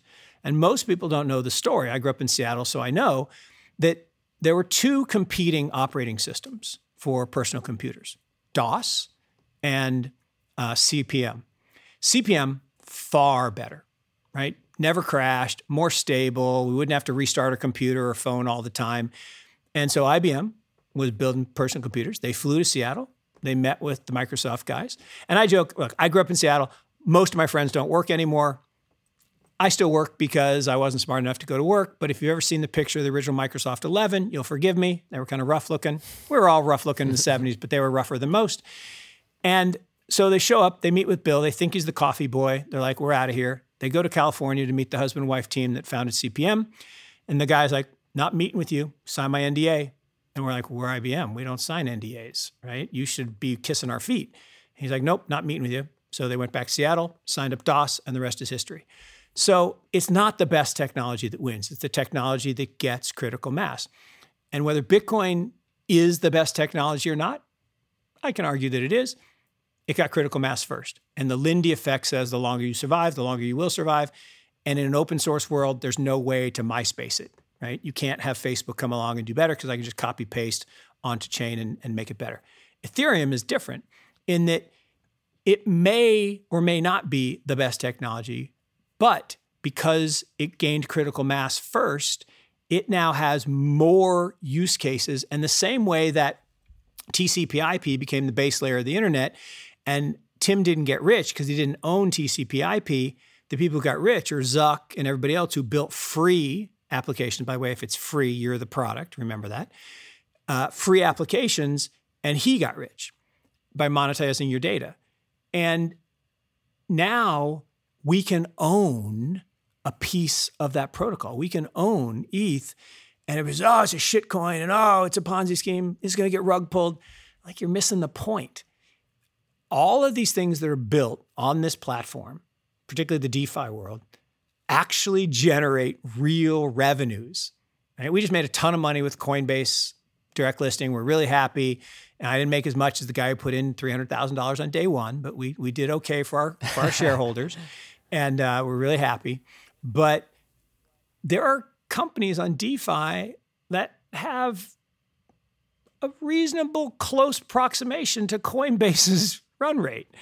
And Coinbase is a $60 billion company. So um, I think there's a lot going on that the average person just can't really understand.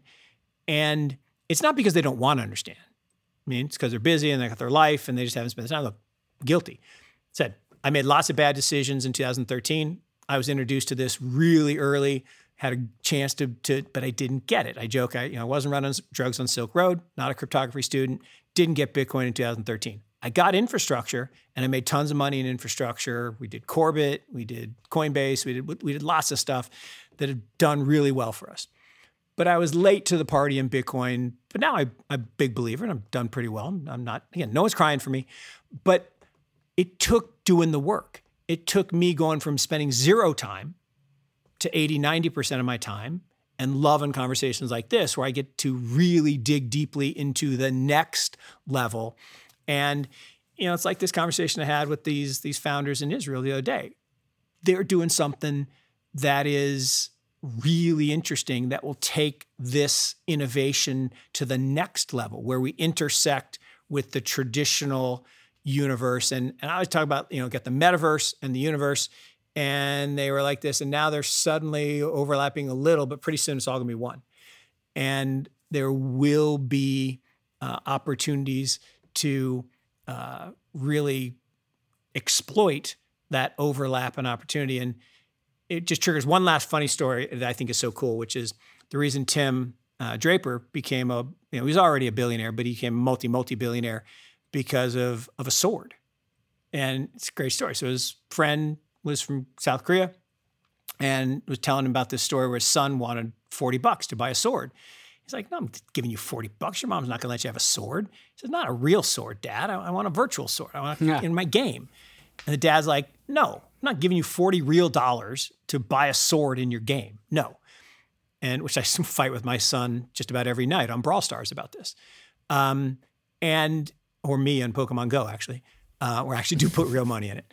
Um, but the reality is that Tim heard this story and went, wait a second, virtual money, virtual goods. Wait a second, didn't they just you know, uh, close down this Silk Road thing? And he went to the FBI auction and they're auctioning off the, I think it was 260,000 coins. And uh, the price was $3.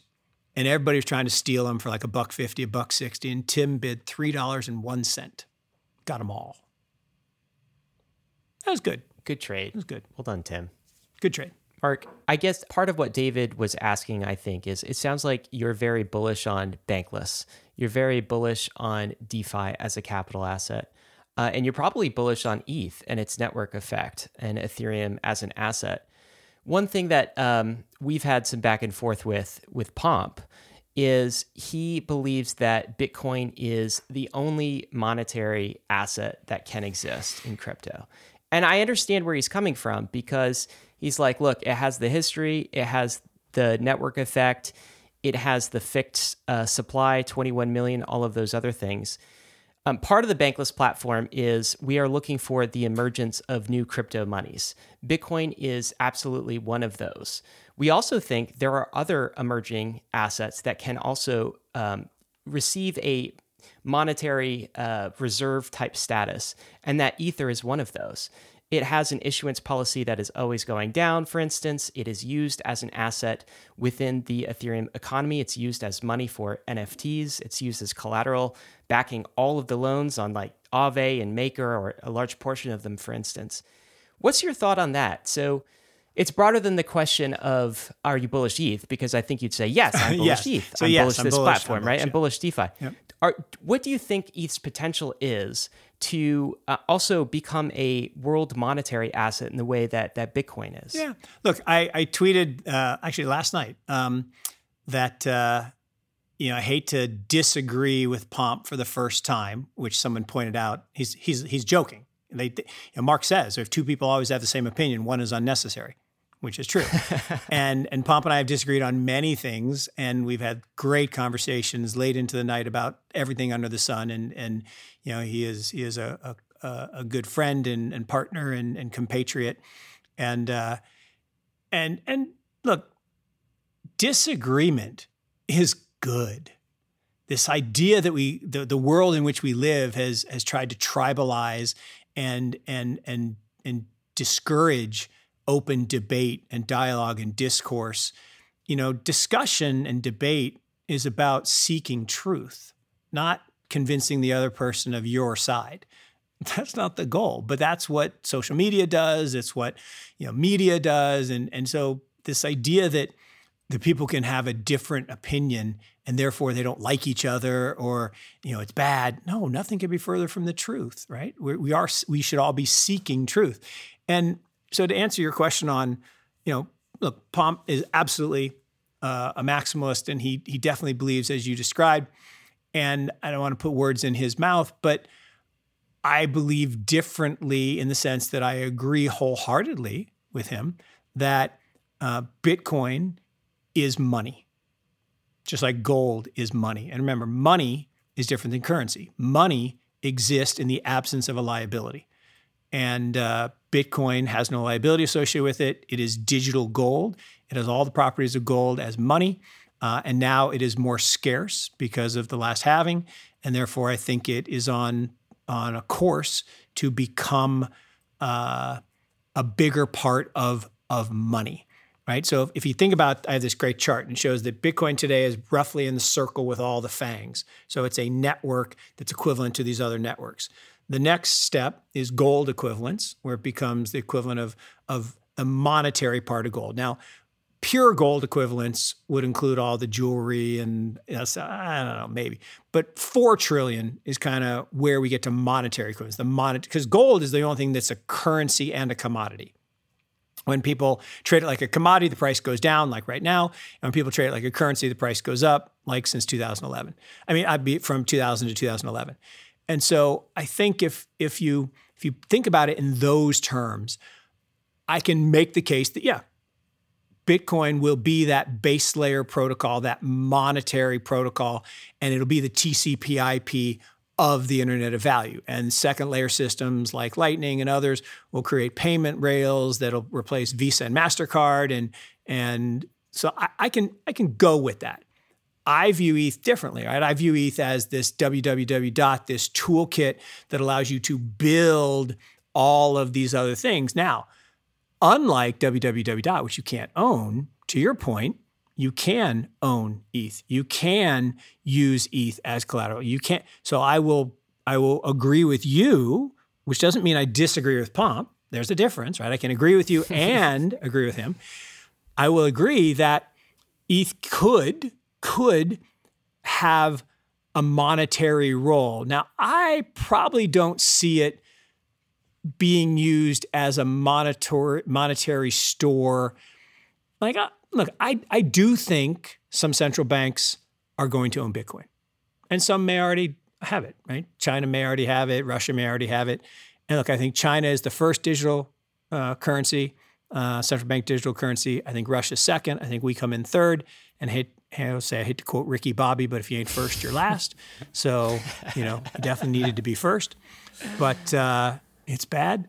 So China's going to win that one again and China China's going to win the next century. That's just that's just going to happen. Uh, it's not a bad thing. It's not a bad thing.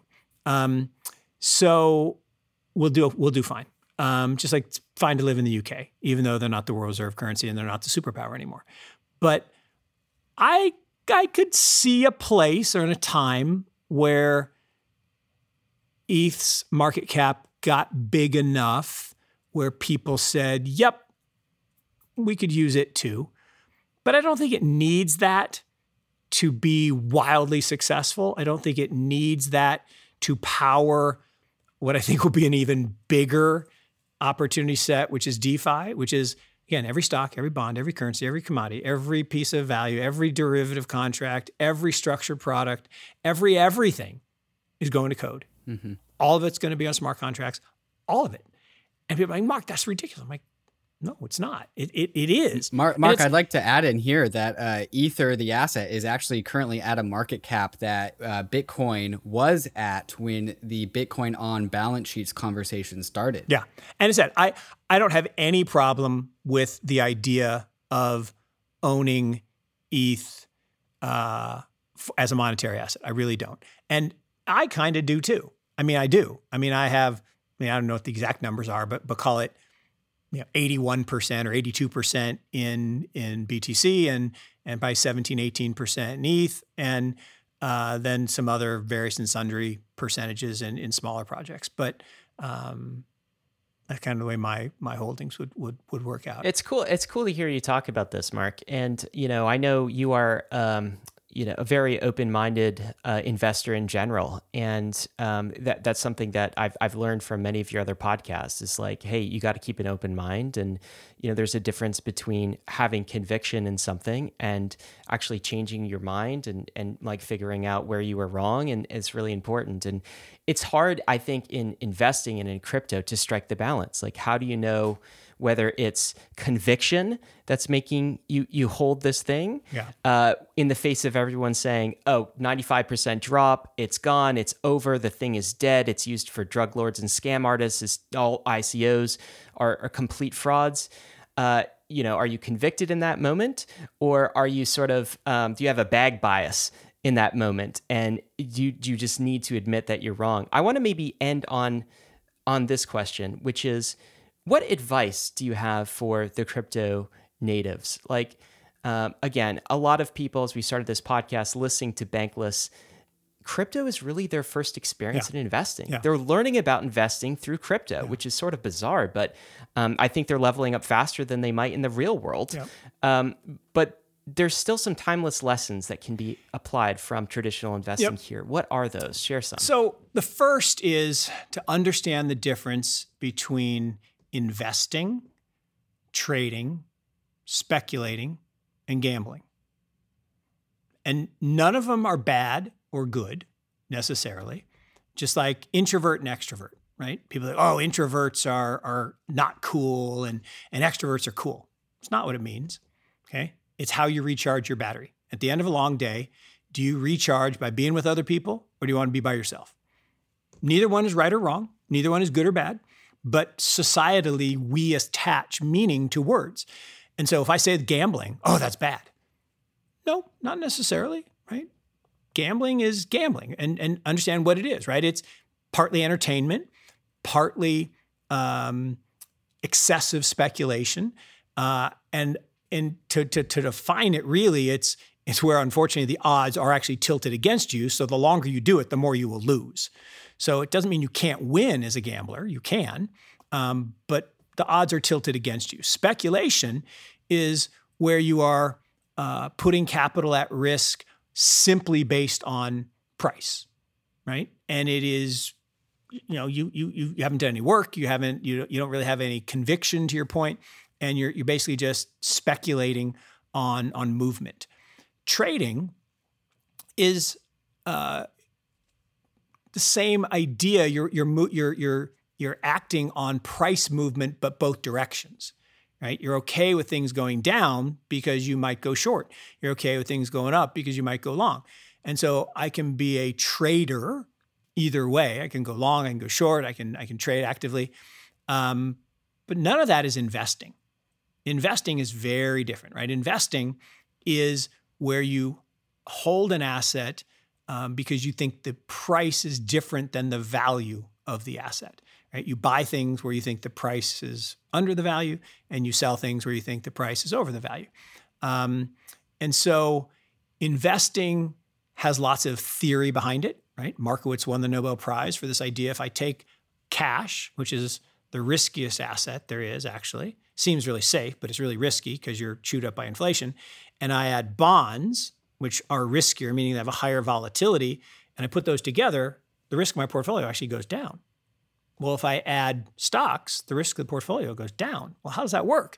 Well, it's because the assets are uncorrelated and therefore they zig when the other zags, and your overall portfolio return is smoother and your compounding effect is higher.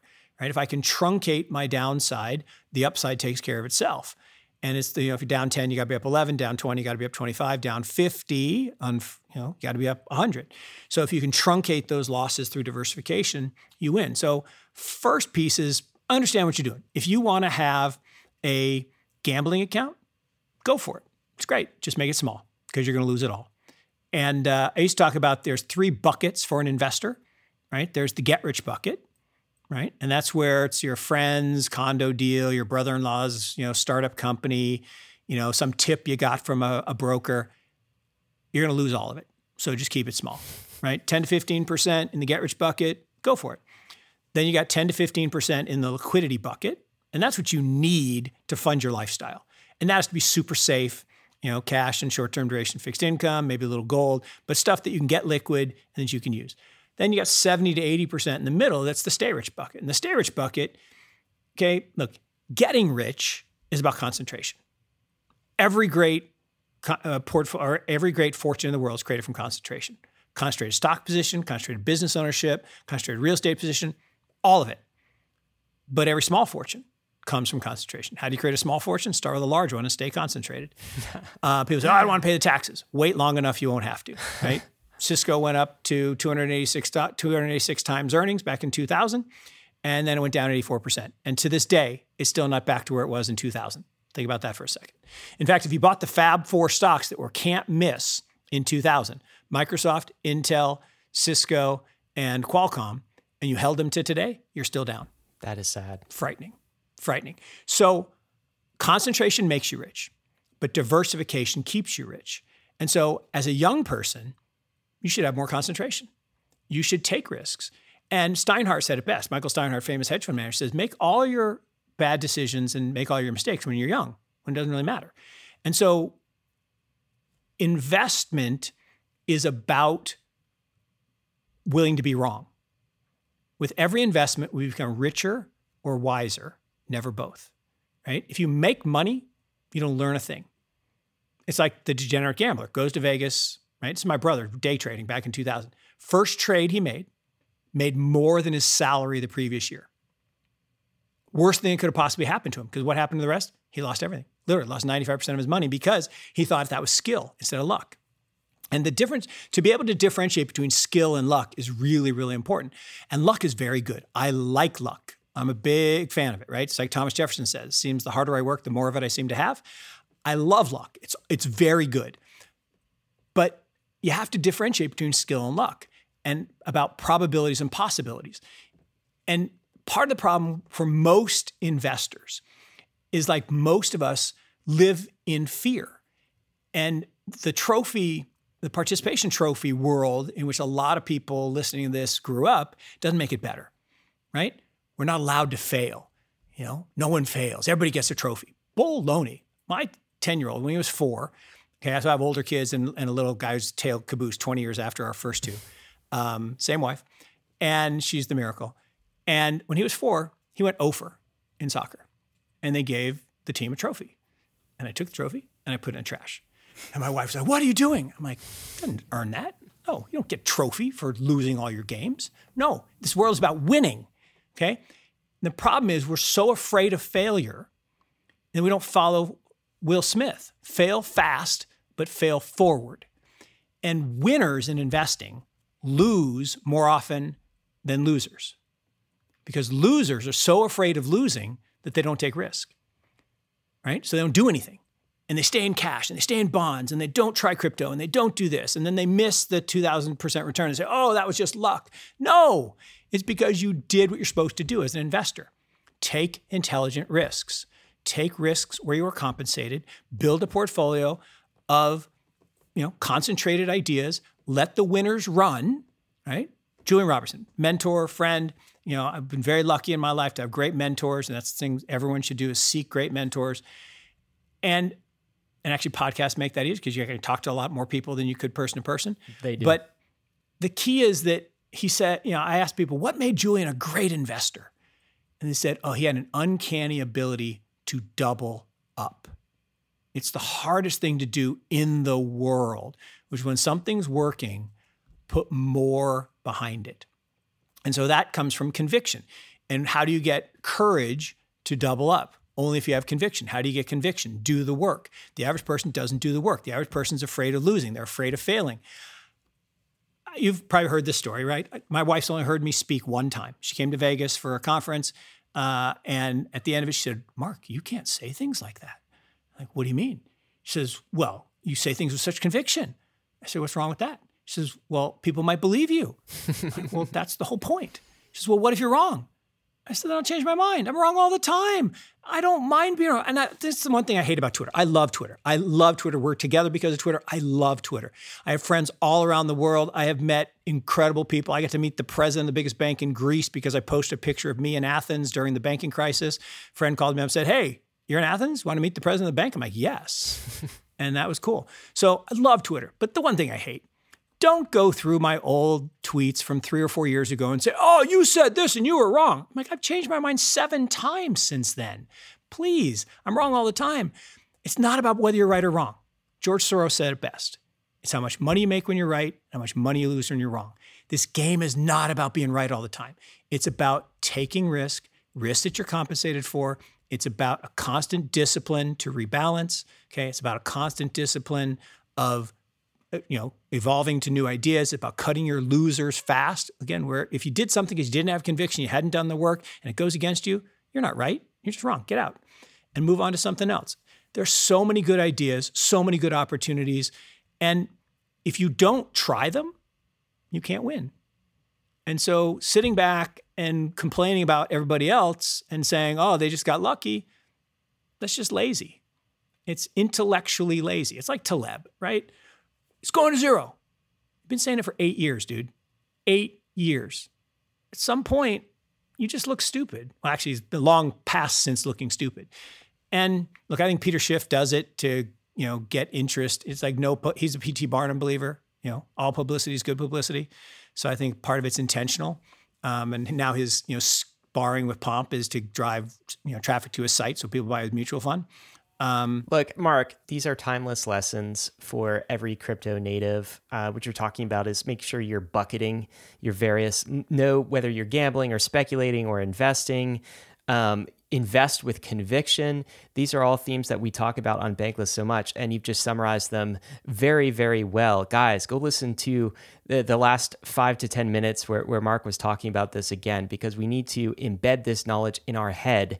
It's what's going to get us through both this bull cycle and then future bear cycles uh, that play out in crypto. But long term, look, we are bullish this asset class. If everything pans out the way we talked about at the beginning of this episode, um, crypto and digital assets are going to do quite well. Mark, thanks so much for sharing your expertise and experience with us today. No, Ryan, Dave, thanks for having me. This was this was a ton of fun. I uh, I say so I was, on a, a show the other day, and someone said, you know, the secret to a great podcast is is get a good guest and sit back and shut up uh, and make money. And I'm like, nope, nope, nope, that's not how it works. The, the secret is, you know, try to find some good guests. That that's fine, but then do a little research, figure out a couple good questions, actually listen to the answers, and then formulate better questions and let the conversation flow. And you guys did that flawlessly. Really enjoyed this. Could have talked all day and uh, hopefully we'll do it again sometime. Well, it's fun. And Mark, when you get the chance, keep trying out those DeFi protocols, man. Uh, using bar, uh,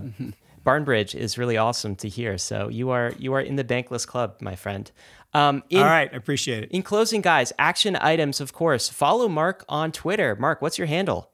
I'm at Mark Yusko, M A R K Y U S K O. Great tweets, great insights, and make sure you do that. David, we also need some five star reviews on Apple. I think we're doing really well, but it's a bull market. We need some more five star reviews to get Bankless to the top of the charts. How are we looking now? Yeah, if you guys want Bankless to go into more ears, we need those five star reviews. We are still not in the top 10 uh, iTunes business and investing podcast, and we want to be there. And so if you guys can go and give us those five star reviews wherever you listen to podcasts. It would greatly help accelerate the bankless movement. Risks and disclaimers, as usual. Of course, guys, none of this was financial advice. Bitcoin is risky, crypto is risky, so is ETH, so is DeFi. You could lose what you put in, but we are headed west.